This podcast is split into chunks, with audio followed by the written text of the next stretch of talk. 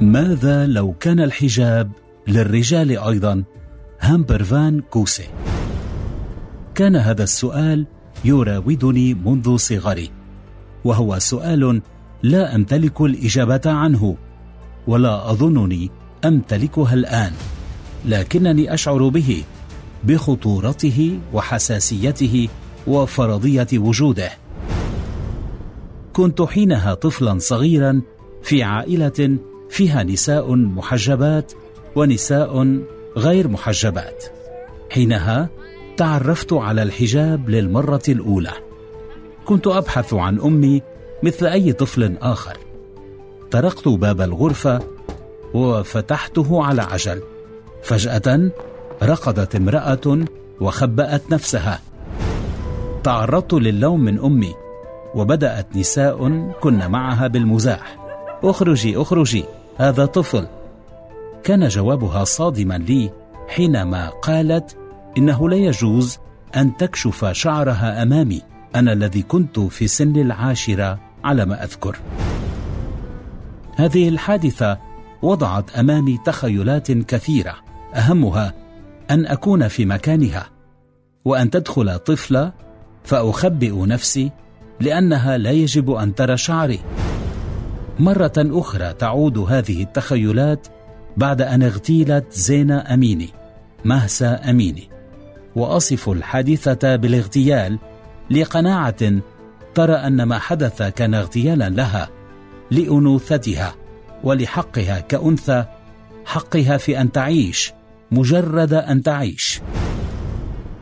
اغتيلت أميني في طهران وتعرضت للتعذيب. ليس لأنها لا ترتدي الحجاب بل لأنها ترتدي الحجاب لكن ليس كما يحدده الذكور لها. أتخيل إن كنت كذلك. أتخيل مع الآخرين في سؤال واحد لي ولكل الرجال. تخيل أن تكون فتنة. بمجرد أن تمتلك شعرا لا تحجبه عن النساء تكون فتنة. هذا الشعر ربما يوقع عائلتين في ثأر أو قبيلتين لا تحذف الياء فالقبلتين فتنة أيضا. تخيل أن يكون شعرك حرا حتى سن محددة وبعد ذلك يكون عارا. تخيل أن يكون شعرك الذي تصففه الآن في العلن يراه الكثير من المرة عارا وفتنة وربما يقودك إلى النار. تخيل أن مظهرك خاصة شكل تقديمك لشعرك يحدد مكانك ربما في الجنة أو في النار. تخيل ألا يكون ذلك اختيارا أو شيئا تقرره وإنما فرض لأنك كرجل تملك جسدا يجده مجتمعك عورة ثم تقيم اخلاقيا. وتقسمون أنتم الرجال إلى فريقين. فريق يرتدي الحجاب وبعضكم مقتنع وبعضكم الآخر فرض عليه ذلك.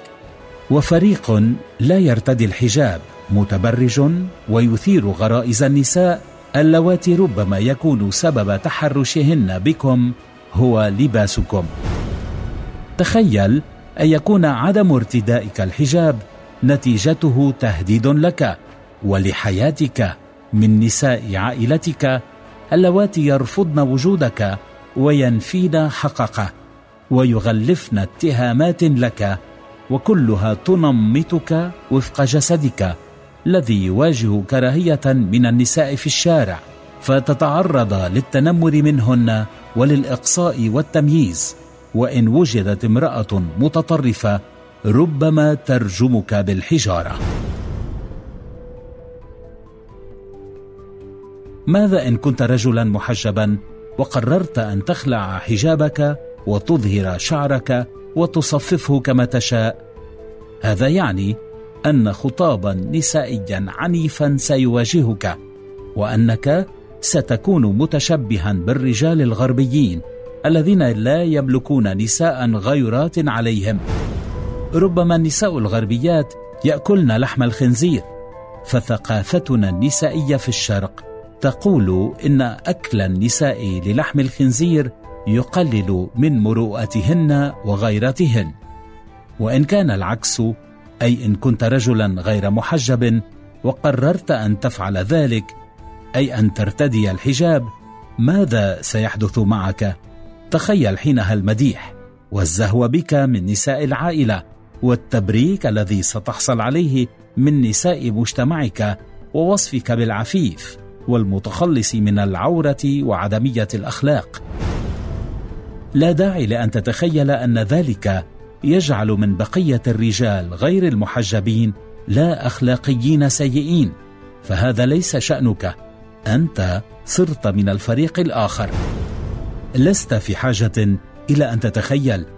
لن تشعر بذلك ولا يمكنك أن تشعر بذلك لأن هذا لن يحدث يوما ولم يحدث يوما.